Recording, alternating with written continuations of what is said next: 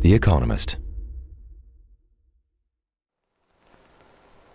Now, this is where a man might spend most of his time in the home of the 21st century. In the late 1960s, America's favourite news anchor, Walter Cronkite, presented a series of programs imagining the future. This equipment here will allow him to carry on normal business activities without ever going to an office away from home. In one episode, Cronkite leads the viewer on a tour of a home office.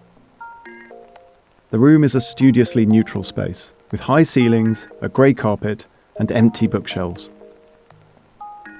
The star attraction is a big, modernist desk, on top of which sits a bank of computer monitors and control boxes. There's a sleek black information terminal. This console provides a summary of news relayed by satellite from all over the world. Another screen for checking on the weather and the stock market, and a device for video calling.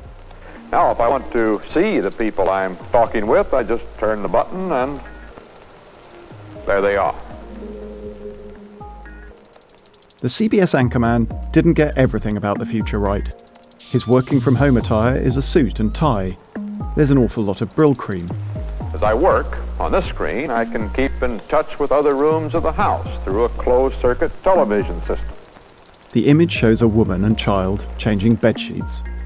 It's apparently easier to imagine Zoom than a world in which women go to work. But Cronkite is prescient about one big thing. With equipment like this in the home of the future, we may not have to go to work. The work would come to us. 50 years later, in the early months of 2020, the work did suddenly come to us.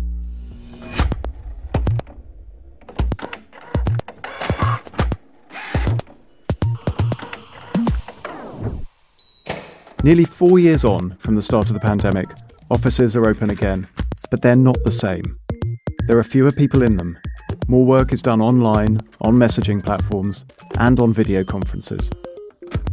Bosses are wrestling with fundamental questions from how many days people have to be in the office to the ways in which we define and measure work itself. I'm Andrew Palmer. From The Economist, this is Boss Class, Episode 2 Out of Office.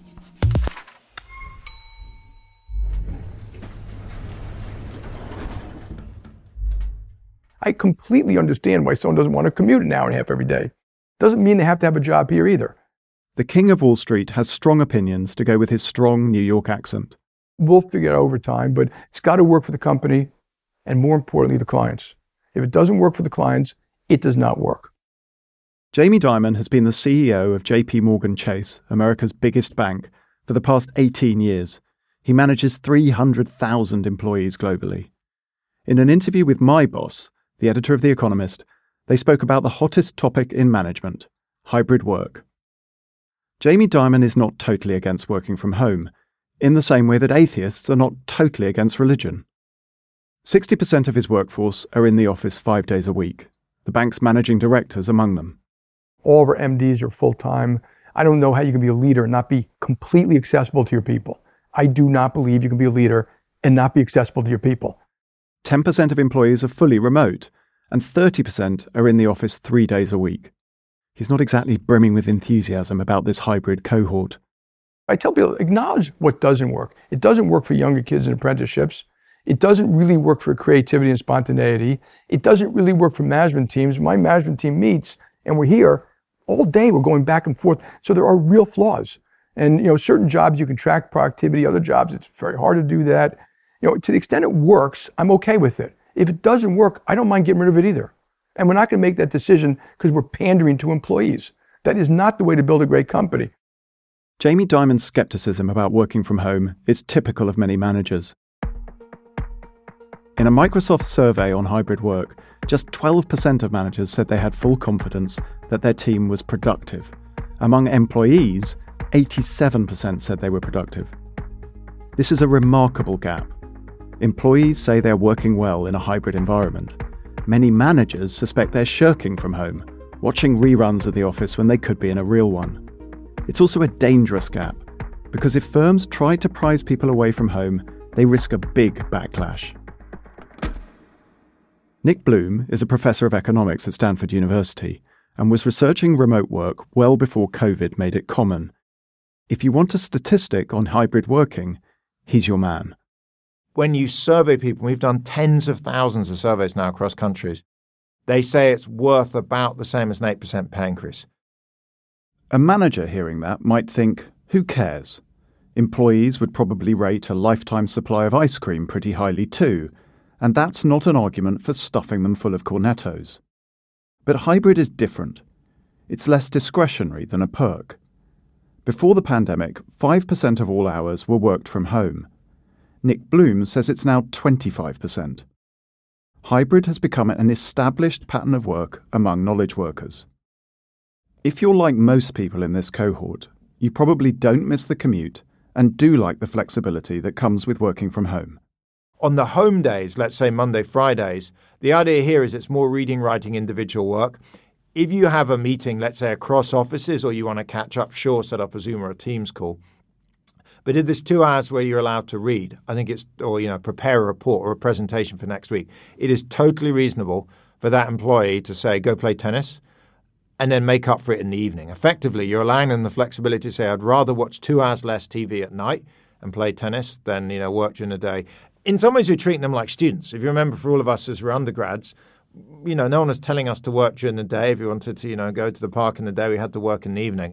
I can almost hear Jamie Dimon's eyes rolling. Students? Those people who sleep in libraries and drink their own body weight in alcohol every week. This is tricky territory for managers. Mechanically forcing everyone into the office risks driving away existing staff and making your organisation less attractive to prospective recruits. Not getting together risks hurting culture and collaboration. I'm not about to tell you what the right balance is for your firm. For that, you'd need to ask someone with irrational levels of certainty, a trained economist, say. But what questions to ask? That's where Journalism 101 can help. Cub reporters are taught to answer the five W's of journalism who, what, when, where, and why. The Economist adds a sixth, which structural reforms can help, but we'll park that one. So let's grab a notepad and a pork pie hat and start with who. Who should be working in person, who remotely, and who a bit of both. If you're a security guard or a burglar, you'll have to leave the house to work. But for many jobs, there isn't a single right answer. It will vary from firm to firm, industry to industry. A company whose clients want in person relationships will think differently to one whose clients want an FAQ page, and a banker will have a different view of how to be a CEO than a coder. My family just didn't have a lot growing up in Sao Paulo in Brazil, so I got a chance to somebody, you know, from my school had funded some scholarships for programming, quote unquote. Lidiane Jones is the CEO of Slack, the messaging service whose knockbrush noise went from cute to maddening during the pandemic. And I, I was like, well, computers, was, you know, I had heard of it, but I had never used it. So I got a chance to do this after school program to learn basic and some of these other languages. That's the moment that I first ever interacted with computers and it was amazing. You know, it was just like, wow. My first interaction with computers was a bit less wow. I spent a week laboriously copying code into a Commodore 64, hit go, and got an error message. And one of the things that I've taken from that is that early as a teenager, I didn't even know what I wanted to be when I grew up, like most of us, right? But I thought if I did really well, I could be a bank teller because that's all I had been ever exposed to. I'm meeting Lidiane Jones high up in the London skyline, in the offices of Salesforce, the firm that bought Slack in 2021. But her base is in Boston, and she clearly disagrees with Jamie Dimon's argument that leaders have to be in person to be fully accessible. A big chunk of my team is in San Francisco. So uh, one could argue I am also a remote hybrid worker, given how much I'm moving, and it's not stopped me from being connected to my teams all over the world. One of my goals is to be an approachable, accessible leader, regardless of where I am. So, what I have seen is quite a few employees will send me a note, not only talking about who they are, but also the ideas that they have. How many um, emails and Slack notifications are you getting from employees with ideas, and how do you physically manage your time to be able to respond to everyone? We have a Ask Me Anything channel, so we get a few questions there that goes to all of our leaders a week. But direct messages, I get a few dozen a week, which is great. Sometimes it's someone's idea, sometimes they just want to introduce themselves. Sometimes they'll share a customer success, which I love to hear because we learn a lot from how our customers are using the product. It's difficult for some post pandemic managers to accept that accessibility can feel very asymmetric. Managers are potentially on call for longer, thanks to teams that have become more dispersed and work more flexible hours. Employees have greater expectations of being left to get on with their work. Slack's answer is to set time aside for head down work. We do Focus Fridays for people to force themselves not to be in meetings and catch up and do deep work. It's been really fascinating to see how these focus times have really accelerated not only our thinking, but also our productivity in general. What if she needs to interrupt someone's focus time? The only rules that we have is if it is a customer related, you know, meeting that a customer wants to have or a customer issue, then we'll break the rule because it's of course we're here to, to support our customers. But other than that, I thought I was not going to be able to ever do Focus Fridays because I'm really guilty of like, can we just chat about this? But I have found that it's forced me to be more disciplined. Um, 99% of the time, whatever it is that I think I need can wait. She would be gung ho about this way of working, you might be thinking. She runs a platform for virtual communications. Slack lets its teams decide how often they need to get together, but Jones is clear that in person interactions still make sense. Just from a team culture perspective, we did an employee survey and people want flexibility, they also want connection. And I'm hearing that quite frequently from customers as well. Like everybody is feeling this need to shake hands and give a hug and hear about, you know, people's personal lives. Hugging seems like an unlikely reason to endure the commute. Let's break for coffee and a cuddle are words I never want to hear. But there are other reasons. I think especially younger employees that are coming out of, you know, their college education, this is a time where you identify your role models, build a network, determine who your mentors are going to be. So there's a starving need for connection. This is surely right. The office is where people learn from peers, mentors, and bosses, where they debate and socialize. There's research to suggest that being in person leads teams to give each other more feedback and helps to build corporate cultures.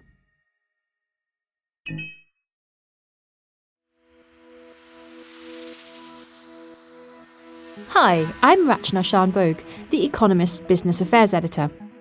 I hope you're enjoying listening to Boss Class. The rest of the series will have plenty more nuggets of advice on how to manage better. New episodes will be available on Mondays, but only to subscribers. If you're one of them already, thank you. If you listen on Apple or Spotify, you'll be able to link your podcast app to your subscription by clicking on any of the locked episodes, starting with the next one, coming on Monday, October 30th.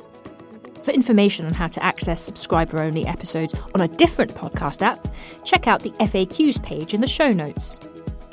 If you don't yet have a subscription, you can sign up for Economist Podcast Plus. You get unlimited access to all our shows for just a couple of dollars a month.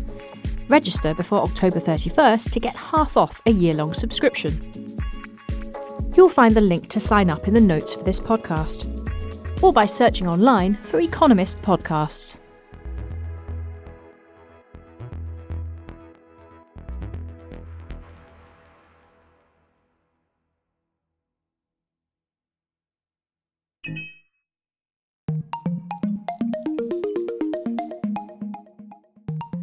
We're back to our five W's.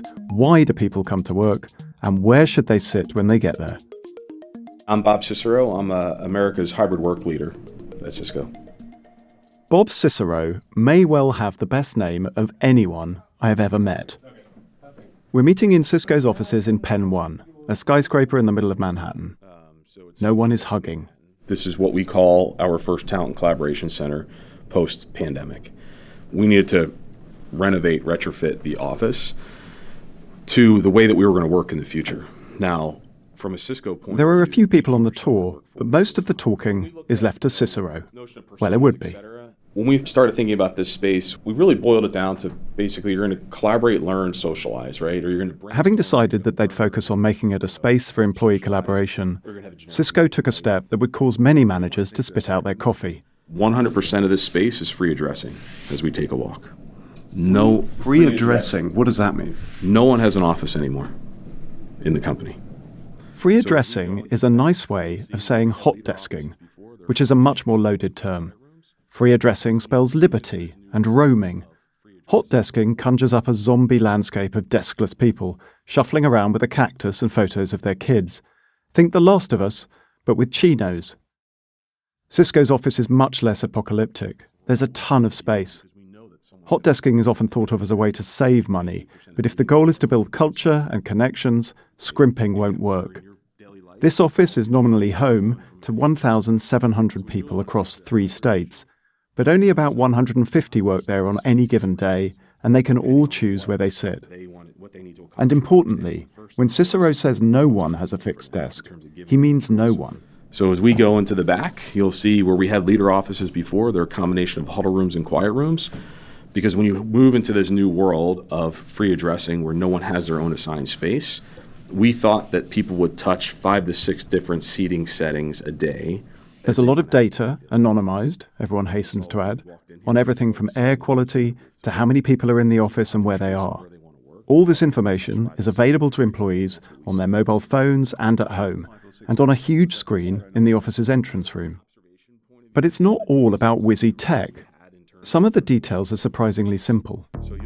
At one point in our tour, we're sitting around a table in a meeting room. There's a big screen at one end of the room for people to dial in remotely. I've been in meetings like this. If you're working from home, half the people around the table are obscured. Someone is making a very lucid point from just behind the man with the enormous head. But there's something subtly different about the table in this room. It actually looks like a rectangle, though. Yeah. It's actually a trapezoid. The table is wider at the end where the screen is and tapers very slightly towards its other end. You'd hardly notice it, but the effect is impressive if you're calling in, you can see everyone around the table. Everyone has a face in the meeting, but we're not going back and forth in our chairs to have a, a camera view. And so there's this sort of aha moment where people are like, oh, a simple five degree angle was that's all we needed to accomplish this. It's been fantastic for, for everyone from an experience point. As for why it's useful to come into the office at all, Cicero has this to say. There's sort of this notion of return on commute. So everyone's going to wake up in the morning and figure out like, is this worth it? If I'm going to spend three hours my day, what am I going to accomplish in the office that I can't accomplish at home? Our view is you don't want to commute to compute, right? If you're doing a heads down email all day, working on documentation, et cetera, you're better served probably doing that at home, right? That depends a little bit on your home. If you share a small flat with someone who just loves playing the maracas, you may want to do all your work at the office. But if you do stay at home, the question that really keeps managers awake arises what are you actually doing? If you think about it, go back to 2019 when I'm in the office. So, Andrew, if you're managing me, you can see me at my desk. Am I typing away? Is my screen on? Am I looking at the screen? Is it like Excel or is it the Champions League or whatever, or Netflix? So, I wouldn't say watching me and managing my walking around is particularly fantastic. It's maybe a five out of 10, but you've got a rough sense that I'm doing something rather than totally goofing off all day. I want to tell Nick Bloom that from goof to great, would be a nice title for a business book. I suppress the urge. The problem is when I'm at home, you have no way of seeing what I'm doing. And so, in a sense, that's called input management. You have no ways to manage the inputs when I'm at home, whereas you do in the office. So, what do we need? Well, what we need is good output or performance management systems. Bear with us. Performance management systems can be truly transcendental. So, the kind of nirvana is for me as an employee, you have a 360 degree review process. You speak to my colleagues, my managers, the people that work below me. You look at data, performance. You interview the clients I'm working with or my customers. You get a pretty holistic and numeric sense of how I'm doing with various grids and performance evaluations. Let's say every six months, I'm assessed as a feedback system. That's good performance management tools. Those are critical for work from home. Let's look at a firm that's trying to put this into practice. Trip.com Group is China's largest online travel agency and a pioneer of hybrid working there. Employees are required to come in three days a week and have the option to work from home for the other two. The current policy, we believe, maximize the need for our teamwork, team building, as well as giving enough time for our employees so that they have uninterrupted time working at home. Jane Sun is the company's CEO. It's the morning in London when we speak, the late afternoon in Shanghai, but her day is a long way from being over. When I'm not traveling, I try to be in the office anytime between 6 to 7 o'clock, and my meetings are back to back until 6 to 7 o'clock. And between 7 to 9, I try to spend a couple of hours with my family, having dinners with them, have children uh, read books when they're young help them with their homeworks. In the evening, when 9 o'clock to 12 o'clock in the midnight, I start my overseas meeting through Zoom, through a phone call, because at that time, New York Stock Exchange opened and Europe is still in session.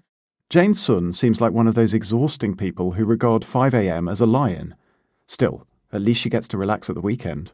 I try to run half marathon on the weekend. You get the picture. Not the kind of person to lie around on the sofa or to think highly of those who do. So, how does she make sure that her employees are not goofing off? Any company that is adopting the work at home policy needs to be very careful to make sure the productivity is ascertained. So we use many measures. If it is based on the call center revenue, we use these measures. Or uh, developer team, uh, the project timeliness of deliverables, we also can measure these. And also for legal team, for example, the lots of time they spend in the office is reviewing the document and conducting negotiation. So during COVID, we already train our team to make sure their productivity is ascertained by monitoring the number of the meetings they conduct, how fast they can get the deal done. Trip.com Group conducted trials of hybrid work in 2010 and again in 2021 before rolling the policy out to the whole company in 2022. The more recent experiment involves some people working from home for a couple of days a week and others staying in the office. At the start of that trial, the company's managers had all the usual worries about productivity. At the beginning, because it's so innovative, the managers always wants to make sure the productivity is not impaired. Our company is very scientific, uh, very data driven. So when the data shows that the attrition rate is reduced and also the satisfaction rate from the employees also increased. Is employee satisfaction a component of productivity? Mm, it is, of course, because if the employees are not satisfied, if they leave the company, you need to retrain your workforce, and that takes time. And new employees are not as productive as existing employees. So it needs to be, you know, every angle needs to be measured, not taking one segment out of context. The company has also thought hard about the days when its workers need to come in and when they can be at home. The default answer at many hybrid firms is to be a twat. People come into the office on Tuesday, Wednesday, and Thursday. Jane Sun has established an intriguingly different pattern for Trip.com Group MTAT. Monday, Tuesday, and Thursday is when everyone is in the office. Wednesday, they can kind of carry out what has been discussed during Monday and Tuesday. Friday, again, they can carry out what needs to be done to wrap up the week. We need to be careful so that employees are not treating a week as four days weekend or something. So we believe the allocation for the days we need to be in the office is also very important. Could the suspicions many managers feel over hybrid working be alleviated simply by not being a twat? If bosses worry that their employees see home days as extensions of the weekend, it might make sense not to have those days cluster around Saturdays and Sundays. While firms experiment and fine tune their working practices, other things are changing too, and nothing changes more reliably than technology, as Nick Bloom points out. Some people have this view, oh, we're just going to go back to 2019, it's just a process of time. That's not only false, that's very false in the sense that technology now is progressing pretty fast for remote hardware, software, video cameras, laptops, all kinds of stuff because there are so many people working from home. There may be holograms, virtual reality, you know, augmented reality. I was just talking last week to a company that's putting many tiny cameras across the screen so that we don't have the right now you have a problem when you're on Zoom or Teams that when you look into somebody's face on the screen it looks like you're looking at their shoes because you know you're not looking at the camera at the top of your laptop. That's nothing. The camera on my work PC is at the bottom of the monitor, giving colleagues a real insight into my nostrils. Fortunately, the future should afford everyone a nicer view.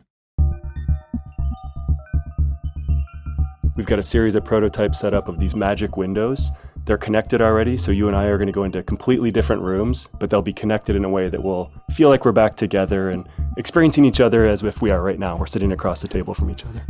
Andrew Nartker leads Project Starline for Google. Somewhat ironically, he's flown from Silicon Valley to New York to show me how Starline works. It's a communication medium that we think makes people feel exactly like they're together, no matter where they are in the world. So think of it as digitizing and beaming us into each other's spaces. Let's walk over and see it. Here's the first room. Andrew, you're going to sit down. Okay. We're in a room right now with a, a, large display and a set of cameras, and this is a prototype of Project Starline. This is not meant to convey kind of the things that we think could be built with this technology, just the experience itself. I'll be down the hallway in another similar room.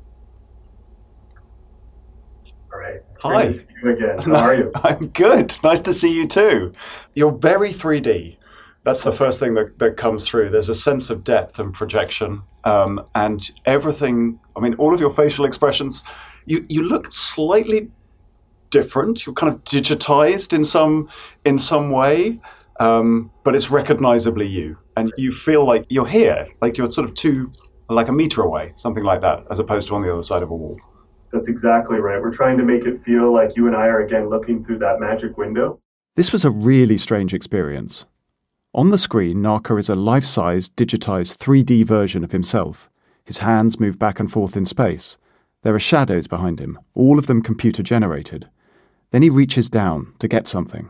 I've got my apple here for you, and I, Yeah. I heard you liked apples. So Yeah. I brought you one of these. Um, I can see, yep, you're about to grab it from me, so I'll reach out and hand it over. Oh, my to you. As I took the apple and bit into it, I realized that nothing would ever be the same again.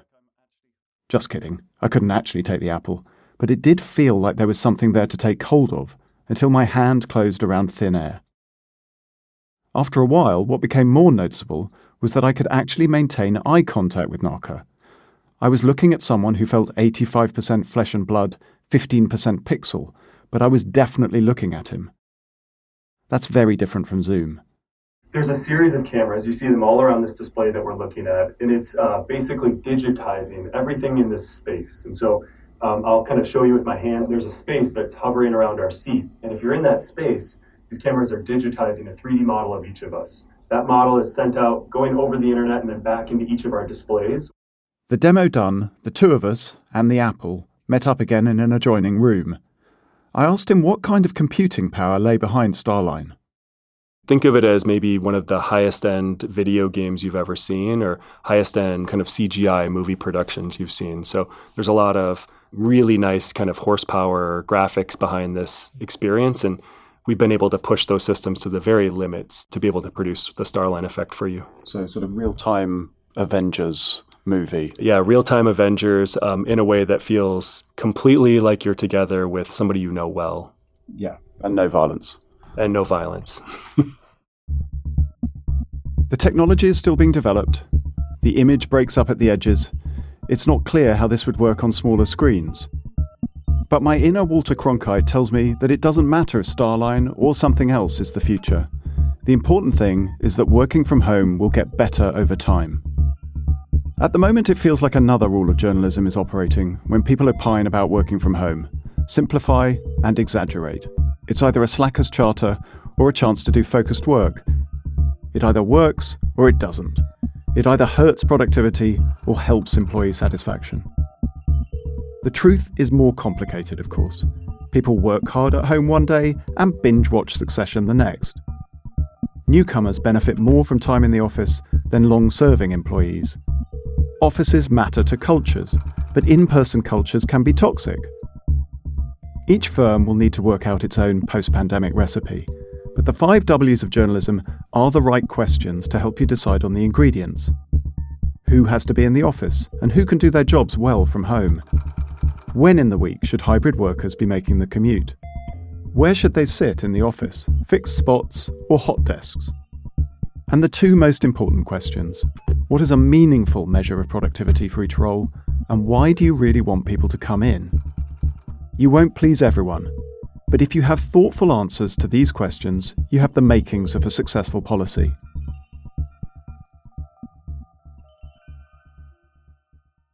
Bosses' view of hybrid will ultimately be conditioned by the view they hold of their employees. Are they driven or lazy? Do they crack on with the job or do they curl up on the sofa? But workers don't land in organisations by chance, they're chosen. If you don't trust your workers, how good are you at the most important decision a manager can take? Hiring. And it was a truly wild ride. Um, we built a company that probably would have taken several years in, you know, several months. That's next time on Boss Class.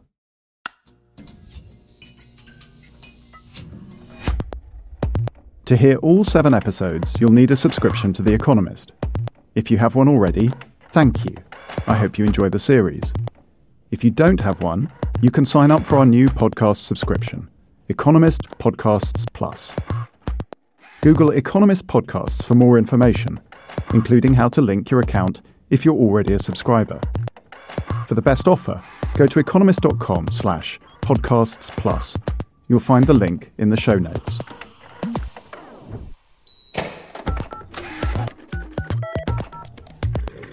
Over the next five episodes of Boss Class, we'll hear advice from the founder of one of the world's largest fintech firms on how to form teams.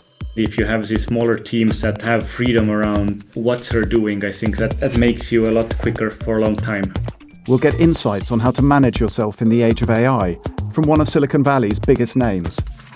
There's going to be AI tools in every professional activity, you know, a set of them, probably more than one, that if you're not using them, you're really much less professional than other people who are. We'll learn the do's and don'ts of running meetings and eavesdrop on one of The Economist's own editorial meetings. This is all being recorded for the management podcast. So far, it's been a disaster, but there we go. Episodes will be out weekly on Mondays.